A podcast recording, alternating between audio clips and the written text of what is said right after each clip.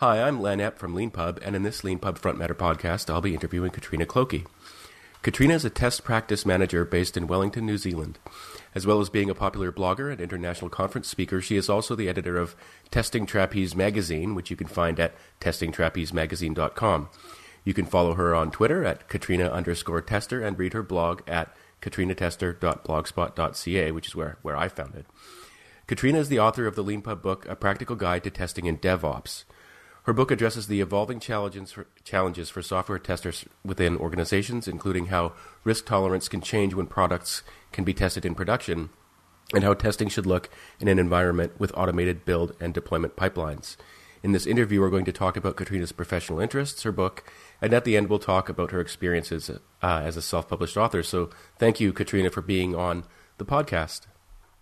It's no problem. Thank you for inviting me. And I should say um, uh, I'm here on uh, Friday afternoon, but Katrina's um, uh, doing this on Saturday morning, so I wanted to say an extra special thanks for you taking some time on your weekend to do this. It's no problem. Um, as I think you know, I, I like to start these interviews by asking people for their origin story, so I was wondering if you could talk a little bit how you first became interested in software and how you ended up in the testing world. Sure. So I came into software at university. I hadn't had a lot of exposure to computer-related things before that, um, and I decided to enroll in an e-commerce degree, which was right at the time when the dot-com boom was happening. And the, my local university was offering a course which was a mixture of management and finance papers with a little bit of computing, um, with the idea that the degree that you got out of it would be suited to this e-commerce kind of environment. And in my first semester, I was taking, uh, I think, three management papers and an intro to computer science. And I really loved uh, the intro to computer science paper. And I decided to switch degree in my first few weeks at university. And went into a computing and mathematical science degree, majored in software engineering, and started a career as a developer. Um, I worked as a developer for a little while, and I found it to be not that fun. So when I was at university, coding was a very collaborative activity, and there was a lot of team-based projects, and I found the lab environment at university really interesting. And when I went into the workforce, uh, the organization where I was working had quite a waterfall approach to their development. And so it felt like someone gave me requirements and I sat in isolation and typed up some stuff and made something work. And then I kind of handed it over to someone else and then got the next thing. So I took a role as a solution delivery engineer, primarily because I got to do a lot of travel doing that. And that role was installing and testing mobile phone networks for Central and Latin America and Asia Pacific from an office that was based in New Zealand when I wasn't traveling. And that was really fun. I did that for a few years, and then I wanted to stay home and I needed to change jobs, and I was trying to think about what I wanted to do because I tried development and it didn't really appeal, and the role I was in only really existed because of the geographic region that we were trying to cover. So I thought about what I liked and what I didn't like in my brief professional experience to that point, and decided that I'd go for a testing role. And that was about eight years ago now. So testing for me was a conscious choice. I think a lot of people say they fell into software testing. For me, I chose to go into testing, and it's an area I really enjoy. I like testers as connectors in an organization. There's lots of communication with other people, and I like the investigative nature. So when I was a developer, you just had to find one way to get it to work. And once you'd found that way, you were kind of done. Whereas in testing, you get to continue to pick apart, you know, what about this? What about this? And I really like that kind of mode of exploring things. And if you could, um, if you were starting out now, you said um, you, you started um, university around the time of the dot-com boom. Um, would you uh, study computer science again, or do you think it, you would just, you know, dive straight in and sort of do training on your own? I would definitely study again. I really enjoyed my degree. Um, I, w- while I was at university, I got the opportunity to do some summer internships in the research labs, and that led to me going to a conference while I was still an undergraduate and getting to connect with a lot of people and learn a bit about the broader industry.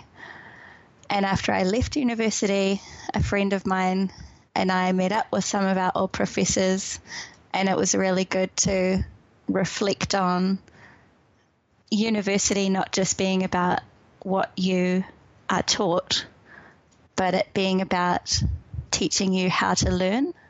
So in computing and I T, things are changing so fast that getting skills that teach you how to learn something is really important. Like, you need to be able to research new ideas and understand how they might apply to what you're doing, and then take those ideas and alter them for your context. And all of that, I think I got from my study. And um, as one of the, I'm going to bring up, I believe you work for the Bank of New Zealand. Um, uh, that's your current employer. And the reason I, I bring, do. The, the reason I bring it up is that often when I, I, I like to ask people the question I just asked you, because people have such, I, I find about half of the people that I ask say, I would do it again, and half say I wouldn't. Um, uh, but one consistent answer across both groups is if you're going to work for a certain type of big organization, or if you plan to work for a certain type of big organization, that having a computer science degree is a requirement. Um, do you, is, is that true for, for your employer? It isn't. Mm. So we hire testers from a lot of different backgrounds. We get a lot of people applying from within the bank who have very strong domain knowledge and banking expertise.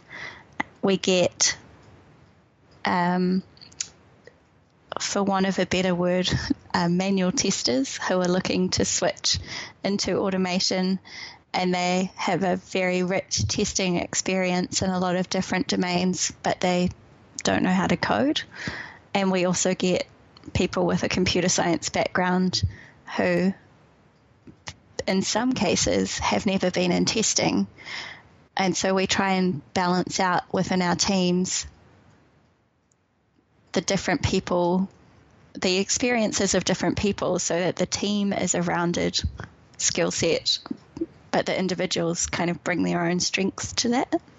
That's um that's really interesting, actually. It reminds me of a, a post that you wrote um, relatively recently, I think, that I found when I was researching for this interview about a recruitment effort that you were involved in. Um, yes. And I really I really enjoyed it because um, often, you know, people uh, who are starting out their careers, and some of the people who are listening to this podcast, I think, are, are in that stage um, of life. Um, for them, recruitment seems like this very mysterious and opaque process. Um And scary um, when you're on the, you know, being recruited end of things. And I was wondering if you could just talk a little bit about uh, what you wrote about in that in that post and, and what that recruitment effort was like. I mean, I, I remember uh, part of the challenge was how many people you needed to recruit and how many applicants you had. Yeah, so that particular round of recruitment, we advertised, we had two adverts running. One was for an infrastructure tester and one was for an automation tester, and behind those advertisements we had nine vacancies, and we ended up with one hundred fifty applicants, which was quite a lot uh, and a little unusual in our market to get that big of a response. And we had people apply from a graduate level to changing careers to swapping disciplines within I T to experienced people who could do the roles, you know, straight away. And for that round of recruitment, we decided to trial a bulk approach to interviewing, which was a new thing for us. So the candidate experience would change a little bit. Our normal process would be we send out some screening questions, because often it's really hard to tell personality and communication from a C V. And if you're screening one hundred fifty C Vs, they start to feel like the same C V over and over again.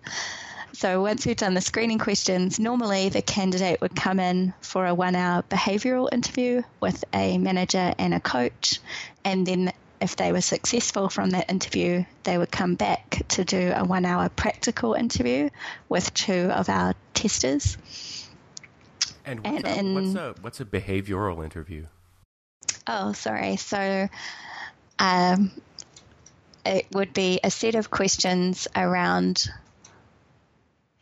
your background and history, how you like working in a team, maybe how you problem solve and challenges you've faced, how you like to learn.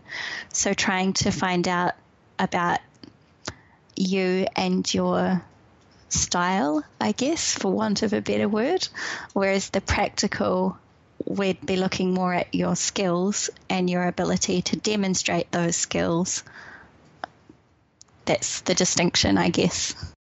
Yeah, no, that, that totally makes sense, and it reminds me of some experiences I've had in the past. I just uh, wasn't, I guess, given the name of what type of interview I was being subjected to. I, I do remember taking, um, in fact, certain sort of personality tests, um, which were easy to game. Um, yes.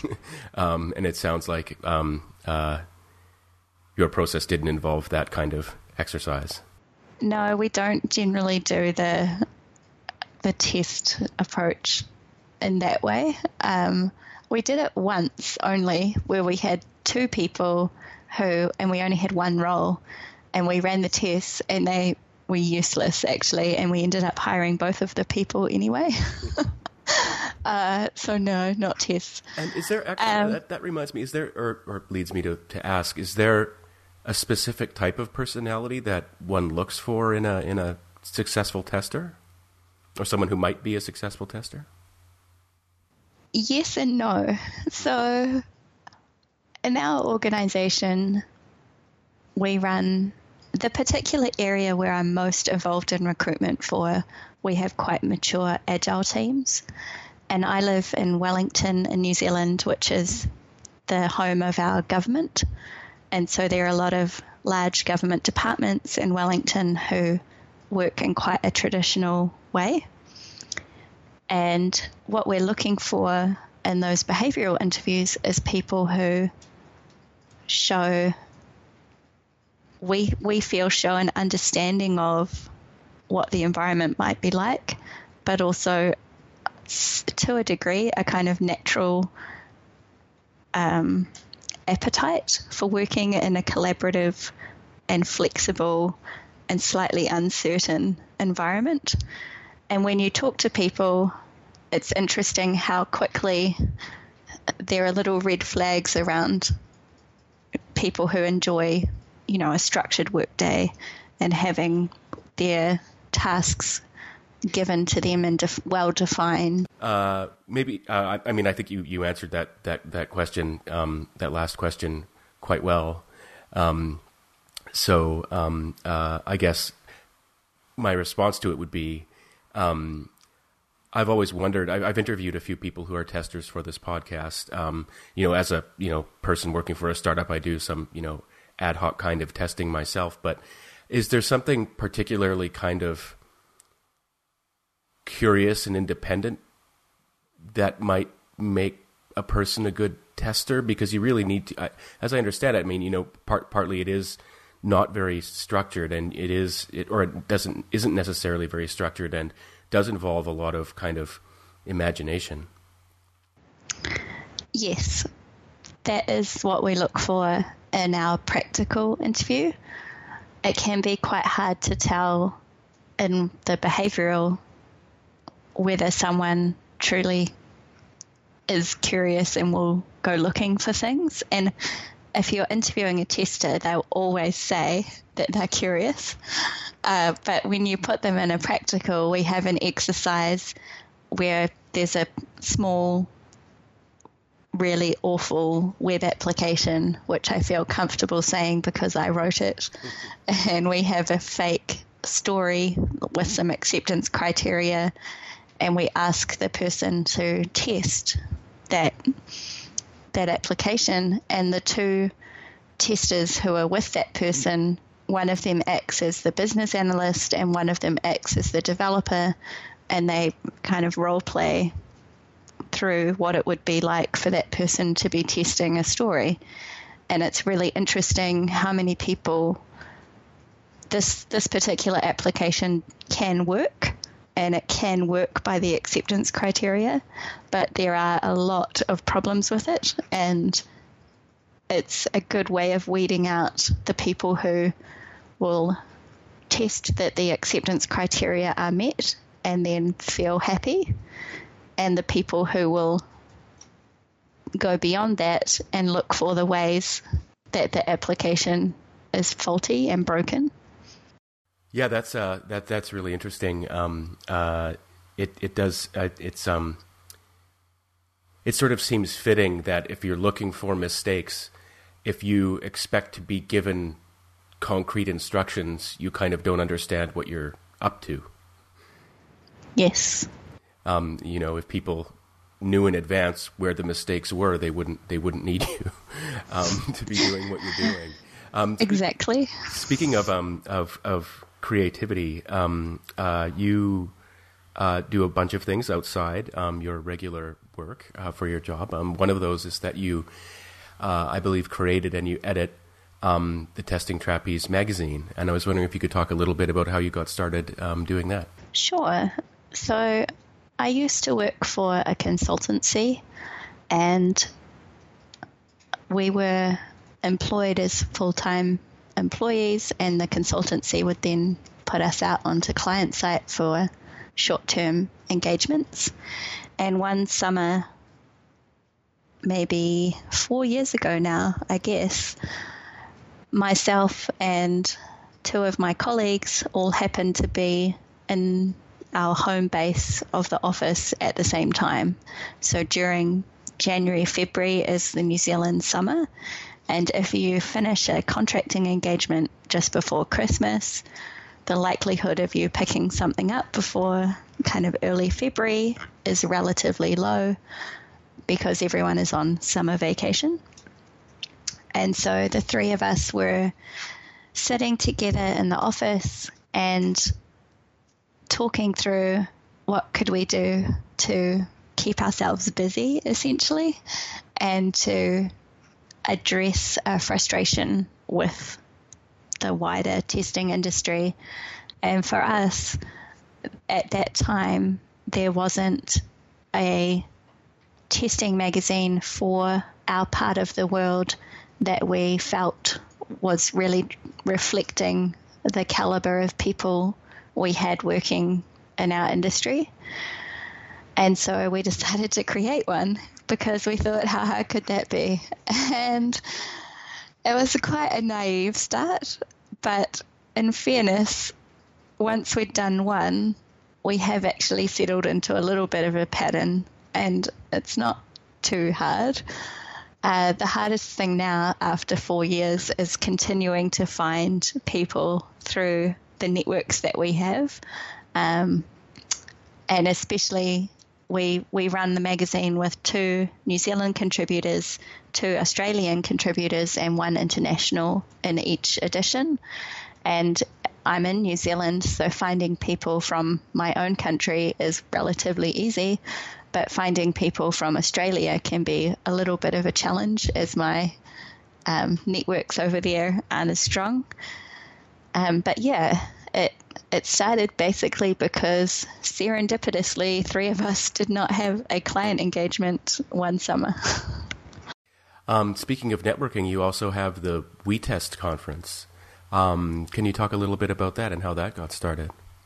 Yeah, so uh, how did this get started? Um, I went to something called a Kiwi workshop on software testing in maybe two thousand eleven or two thousand twelve. It was a wee while ago, and it was a two-day peer conference where we had about twenty testers on a Friday and a Saturday having discussion-based uh, conversations about different testing topics.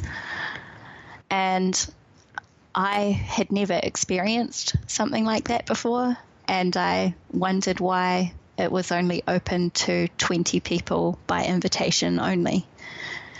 And so I messaged a colleague of mine who was at the event and said, surely this is something we could run more regularly and for in a more open way so that other people got to experience this. And that's how WeTest started. We just made a meetup, picked a topic, shared an invite and said, we'd really like to discuss this. If you're keen to discuss it too, come along.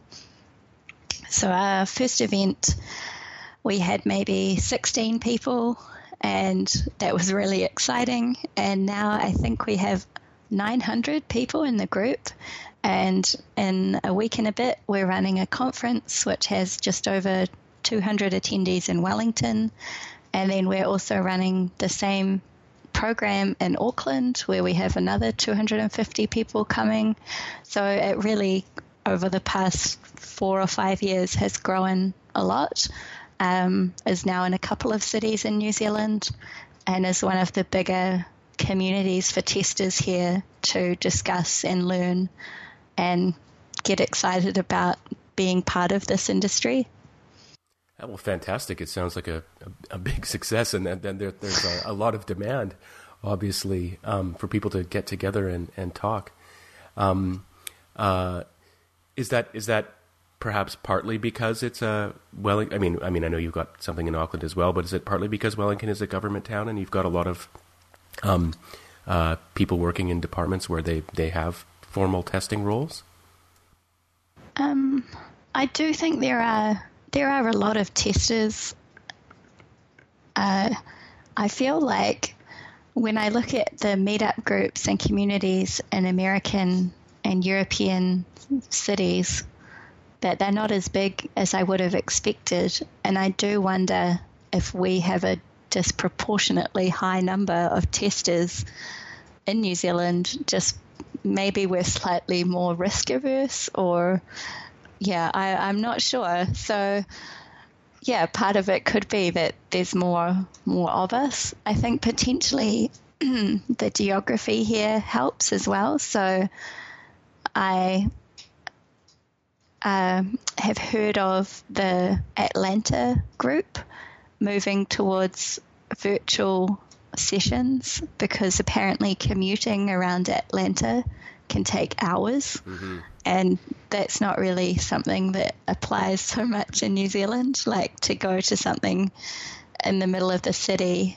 you might have up to a half an hour commute, but it would never be prohibitive to you participating in something.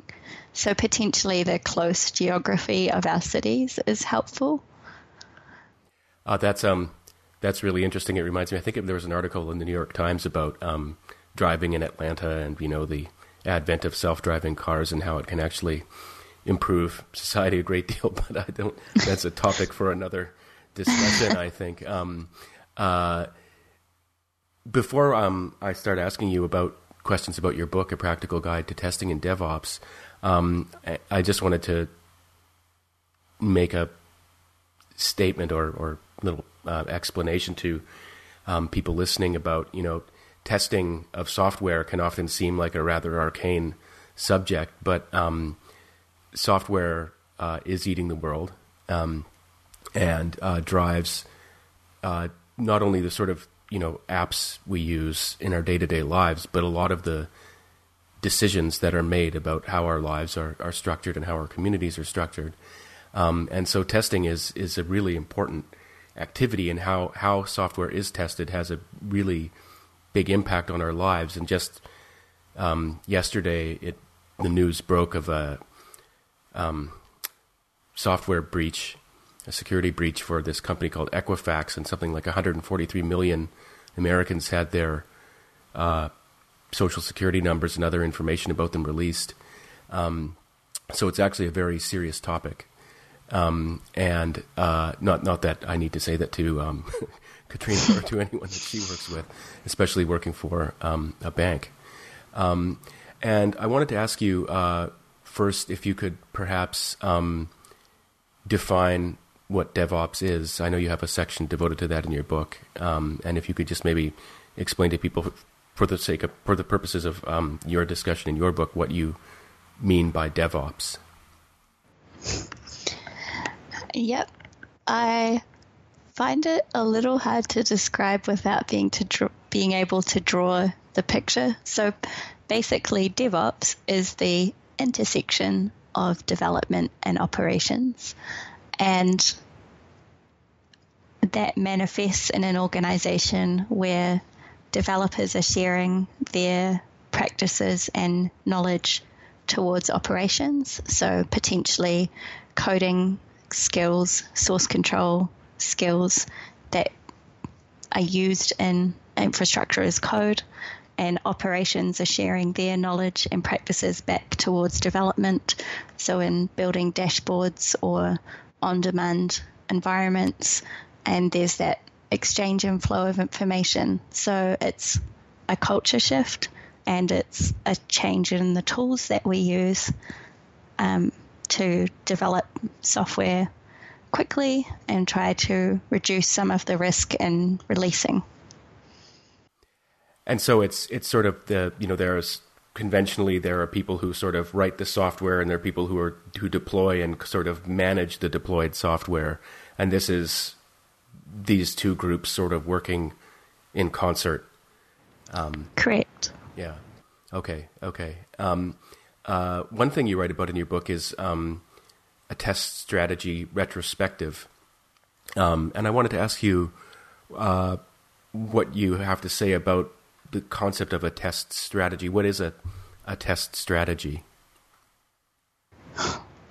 Is that, uh, forgive me. These are hard questions now. Sorry. Sorry. It's, it's, because, um, it's because I come from is, a naive position. So no, no. Okay. What is a test strategy? So usually it's not enough for the tester to say, oh, I'm really curious about this thing you've given me. People want a little bit more information about how you're going to spend your time, what you're going to look for, what types of activity and what types of investigation you might be undertaking against the application, what the person might get back from you at the end of your work. And so a test strategy is to capture that. So to be able to communicate to someone in a little bit more detail whereabouts you plan to go and investigate and what they might expect back from you at the end of it, really broadly speaking. That's what a test strategy is. Yeah. Um, and is it, is, is, I mean, there are so many different groups that are involved. And I, I know from the images uh, in your book that you often have the tester at the center of all of these different groups. Um, and I was just, I wanted to know, uh, do, do testers often have a lot of, um, say in what, um, you know, requirements they need to meet, or, or are they, are they often on the, the receiving end of a bunch of different groups', you know, interests and messaging? I think a good tester is both. So they are often on the receiving end, but also they have the ability to influence what they're getting. And so generally it will feel like people are giving you a lot of stuff and asking you to do a lot of different things. But if you can promote the types of things that you want to do or that you want other people to have done so that your workload shifts a little bit, generally you can do that too. So it's I that's one of the facets facets of testing I really like, is that um, the social game of it almost, and how you can change what your role is by essentially building individual relationships around you and changing the way that those people interact with you and the information they give you and what they might expect back from you as well. I don't know if that was really an answer, no, but yeah. No, yeah. I think, I think there's actually a lot, a lot behind that. Um, has has I mean, uh, one question I have I, is is do you think that um, within, say, you know, a conventional large organization, has have attitudes towards testing changed in, say, the last ten years? It varies by organization. I think there are some traditional organizations who aren't particularly aware of anything that's happening in the wider software industry. Uh, I was just yesterday, I visited a government department and I was astonished. I asked who had heard of the testing pyramid, and two people in a room of forty raised their hand. And that's something that's been around for a long time, and there's just no awareness of it. And I was tr- truly a little bit baffled by that. And so I think it depends on the amount of engagement an organization has with the wider industry as to whether their perception of a role and what that person should be doing, how much that changes, is going to be based on what they see happening elsewhere. And if they're not seeing anything, then I don't think they do change what they what they're expecting. Mm-hmm. Um, one really interesting thing I came across in your book was, um, and again, coming from a position, position of naivete, I mean, I, I confess I would have been one of those people who didn't raise their hands um, about what the testing pyramid is. Um, uh, what's um? So I, oh. I should clarify, I was in a room of testers. Like oh, it was a okay. testing meeting. There were forty testers in the room, and only two of them knew what that was. But yeah, sorry, continue. Oh, no, that's, that's fine. and uh, uh, the, the really interesting thing I came across was uh, you talk about machine learning.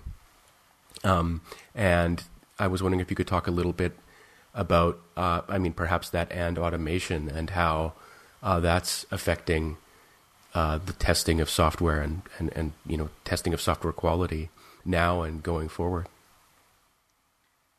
So machine learning is something I find really interesting and only know a tiny amount about. And there's two ways that it's changing testing. So one is we, as humans, need to test a piece of software that uses machine learning algorithms to determine what it's going to do. And then the other way is that machine learning becomes how we test an application. So I think the example in the book, um, King, who write the Candy Crush games, have created this machine learning-based testing so that it Um, determines all the different routes of winning the game and can quickly test that a particular level of Candy Crush is still functioning properly using these machine learning algorithms, which is really interesting. Um, so they both both ways that it could impact on the work that we're doing brings a different set of challenges. Um, At the CAST conference last year, uh, they had Nicholas Carr come and speak, and he spoke a little bit about the effects of automation and machine learning on on humans and how it, how it changes what we, the way that we learn and the skills we have. Um, And that was a really interesting talk, which I'm not going to even attempt to summarize, but you could go and look that up. Um, yeah, so I see I see lots of interesting things happening. I haven't yet had any direct experience with these things, um, but it's definitely something I'm uh, reading about and looking out for and trying to learn from what other people are doing. Um, one of the things I really enjoyed about your book was the uh, very clear um, definitions and descriptions you gave for certain terms of art. Um, uh, and, you know, again, one of the things I just find so interesting about this, about the testing space is that there's all this work going on in the background for the things that make our lives go properly, um, that the rest of us are, you know, not necessarily aware of. And one of the um, concepts that you describe is that of a canary release. And I was wondering if you wouldn't, if you wouldn't mind talking a little bit about that idea. Sure. So a canary release was named because of the way that miners used to determine whether there were any noxious gases in their coal mine or whatever type of mine. Um, they would take a canary down with them underground, and if the canary stopped singing, they knew that they needed to get out. So a canary release in software is releasing the software to a small set of the users, and if the canary dies, as in if the users experience a lot of issues or have a very negative reaction to the change, um, then they can get out of that release and they can kind of roll back that change from that group and iterate and try and find something that will work better, try another canary, and when the canary keeps singing, um, roll it out to kind of the wider group of people who might be using the application. And there's also the concept of dark launching, which is maybe a little bit more complicated than than the canary release concept. And I was wondering if you could talk a little bit, bit about that. What what is a, a dark launch? So dark launching, as I understand it, is putting all the code out, but in a way that it's not visible to the user. So if you were creating a new workflow in your application, and maybe the entry point to that workflow was that the user was clicking on a button to go into this flow, you would not release the button, but you would release everything else. And so that code would be in production. If you knew how to get to it, you could go and have a look at it and make sure that it was functioning. Um, but people wouldn't be using it. And so you could tell maybe if that code was going to have any negative impact. Maybe you were worried about releasing it or configuring it or whatever. And then when you're happy that it's stable and there, you can switch on, I guess, kind of turn the light on, put put the button there so that people can find that that new thing that's been there all along. So yeah, dark launches, um, putting the stuff there, but not turning the light on so people can see it. Right, and the the idea uh, I gather is that um, you can launch code that can, even if it's not being used by users, can potentially break other parts of yes. of, of your app or, or or whatever it is you're up to. Um, yep. Yeah, it's such a. I mean, again, I. hadn't heard that. I, I knew that I had the concept in my mind, but I hadn't heard the term before. Um, yeah. And just found it fascinating. Um, uh, moving on to um, the sort of specifics of, of writing and publishing a book. Um, I noted that you wrote your book using our in-browser editor. Um, I did. With LeanPub flavored markdown for the formatting. And yeah, for those listening, you know, we've, over the years, we've built a number of different ways of writing books um, using LeanPub, um, and that's been in response to uh, you know our, us watching authors and talking to authors uh, just like this. And I was wondering, uh, Katrina, if you wouldn't mind uh, explaining a little bit about why you chose that that mode of writing rather than say Dropbox or GitHub or something like that. To be honest, I didn't know that I could do it any other way, so I decided to write a book as a New Year's resolution, and I signed up to LeanPub, and on your very front page it says, "Start writing now." And I was like, okay, and I clicked that button, and it took me to the in-browser editor, and so I assumed that was how I started to write now, and so I did.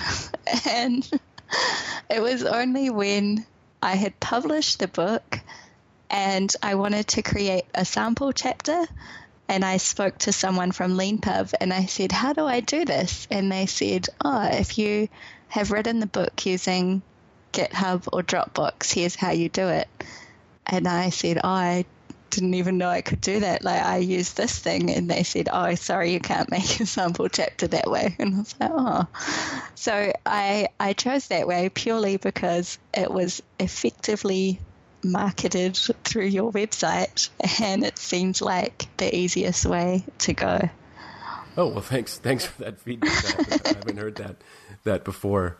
Um, uh, yeah, and did you um, were you familiar? I'm sorry, sorry for the, the very detailed question, but it, it is helpful to people who are thinking about starting out to write write themselves. Um, did you were you familiar with Markdown uh, when you got started? I had, so yes. Um, The wiki that we used to use at one of my old jobs was using Markdown, so that was okay. Um, but I also had to reference the manual quite a few times um, when I wanted to do kind of quirky things that I didn't know how to do. But the manual is awesome, actually. Kudos for your manual. Um, I could always find what I wanted in there. Well, um, thanks, thanks for the compliment. I mean, we can't, we can't take all the credit. I mean, one of the um, great things about uh, working with authors is that they pay attention to words, um, and so over the course of years, I mean, we've had people like say there's a there's a typo in, you know, paragraph eighty-six, um, and so that's been that's been hammered at by a lot of um, uh, very smart and meticulous people. So, but but thank you. Um, uh, Actually, I wanted to ask you a, a sort of actually a higher level question. Um, uh, you have a, a blog post where you talk at length about the pricing model um, that you chose for your book, and I was wondering if you could talk a little bit about that and about what you, you know, the interactions you've had with other people about the choices that you've made. Sure. So I wrote the book primarily because I wanted the people in my own organization to have the book. And when I started to write it, it quickly became apparent through Twitter especially that a bunch of other people wanted to read it. And I thought, okay. Uh, but I still wanted the people in my own organization to read it. And I was pretty sure that they weren't going to pay for it. And I wanted them to have no excuse about why they couldn't download it and and engage in the material. And then I started thinking, well, so I thought, okay, initially at least, free has to be an option. And then I started thinking about in the broader testing community, how many people I knew who would look at a book, and especially an ebook, with a price on it and rationalize in their head that that was why they weren't going to download and read what was in there. And I guess I felt that it was more important to me that people would read it and learn a little bit about how the industry is changing around us than to opt out because they felt that they couldn't afford it. And so, yeah, I decided to set what I think is a fair price of, uh, f- I think it's fourteen ninety-nine U S, um, but to leave free as being the minimum. And when I wrote the blog post, which was a couple of weeks ago now, um, it was roughly at one in five who were choosing to pay something. Um, and some people paid the recommended, and some paid more, and some paid less. Um, and but then four out of five were taking it for free. Um, I know some of them were definitely in my organization. Um, but the other thing I'm observing uh, is that a lot of people uh, outside of kind of the main areas that you might think about software being developed are engaged in the book and reading the book. So I've had people in South America and Africa, um, Pakistan, like those type of countries where I think potentially, um, even if you work in I T, maybe you don't have the level of disposable income to invest in things like this. And then I started to think, oh, well, that's quite a cool side effect as well. Like, so I have had some feedback from people in the community saying that it shouldn't be free and that it undervalues the work that I've done, and that um, I've had women saying that they particularly think as a woman I shouldn't undervalue what I'm doing. Um, but for me, the flip side is that if it was pay only, a proportion of people who might otherwise want to learn about this um, wouldn't have the option to. And so, yeah, I've left it left it how it is, and we'll see how it goes. And I, the other thing for me probably is that the money is kind of a nice bonus. Uh, I wasn't ever relying on this as a source of income. Yeah. Yeah, it's really I, one thing I really appreciated about your post and about your answer just now is, you know, t- speaking to the complexities around um, pricing, um, and in particular, um, the complexities around, uh, you know, trying to speak to a global audience. Um, we've had authors, for example, who, you know, do set the minimum price to a higher value than free, um, but who actually specifically note in their about the book section, hey, if you're from a part of the world where, you know, this, or just you personally are in a situation where this, even the minimum price is too high for you, you know, get in touch. Um, and I can give you a coupon or something like that. Mm. Um, uh, and it is, it is very interesting to see, you know, the ways people relate to prices that are set. Um, you know, you can get, I'm, I'm sure you've encountered this where there are people who say, well, it sounds like you've encountered this, where people who, if you don't make the minimum price free, they're like, what are you trying to do to me? Um, and then there are other people who say, if you set the minimum price to free, yeah, you're, you're, you know, sending the wrong message or something like that. And there's, you know, it's part of the, part of the um, challenge of putting yourself out there and creating something um, is, uh, you know, engaging with these, you can't please all the people uh, at any particular time, um, realities. Um, For sure. Um, uh, so the last question I always like to ask uh, in these interviews is, um, you know, we're here talking, uh, and if you have anything that, if there's anything on LeanPub that we could build for you that we haven't built, or if there's anything that's broken that we could fix, uh, what would that be? Ooh. Um, I would have liked to be able to make a sample chapter from the in-browser editor, um, which I hadn't thought about at all. And only when people started asking me for it, I realized that I had no idea how to do that. Um, generally, everything worked really well. I think the only other thing I encountered with the in-browser editor was when I was switching between machines. Um I was I quite frequently saw the error where it says your local version and the remote version are out of sync, and I at times got a little bit nervous about which one of those uh, I was keeping, because when you get quite a long chapter it can be difficult to see. I would have to remember which machine I was on last and whether this was the right version or the other one was the right version. Um, but in the end, I actually just decided I was just going to write my book on my one laptop to try and remove that noise because um, it got a bit too hard to track. So I don't know. I think it's because the the web page must save. Like, I don't know why that comes up, but that was something I chose to work around. But for people who are trying to write from different locations, that could be something to look at potentially. Yeah. Thanks. Thanks very much for that feedback. Um, uh, yeah, I've, I mean, in, in just, you know, well, testing myself, I've encountered that, that, that error, um, in the in-browser editor before. And for those listening, what happens is sometimes there might be, um, uh, a potential difference between, you know, the local version, um, and, you know, the version that we've got. of a text that's being written in our in-browser editor, and we offer you, you know, which version do you want to keep? Um, just, you know, for any sort of potentially nervous authors listening, we do have a um, versions feature so that every time you create a preview of a LeanPub book, we actually save the text. So, you know, you, you don't need to be all that nervous about um, uh, losing text, but as a nervous about losing text person myself, I understand. I understand the position you're in when that error gets gets thrown up.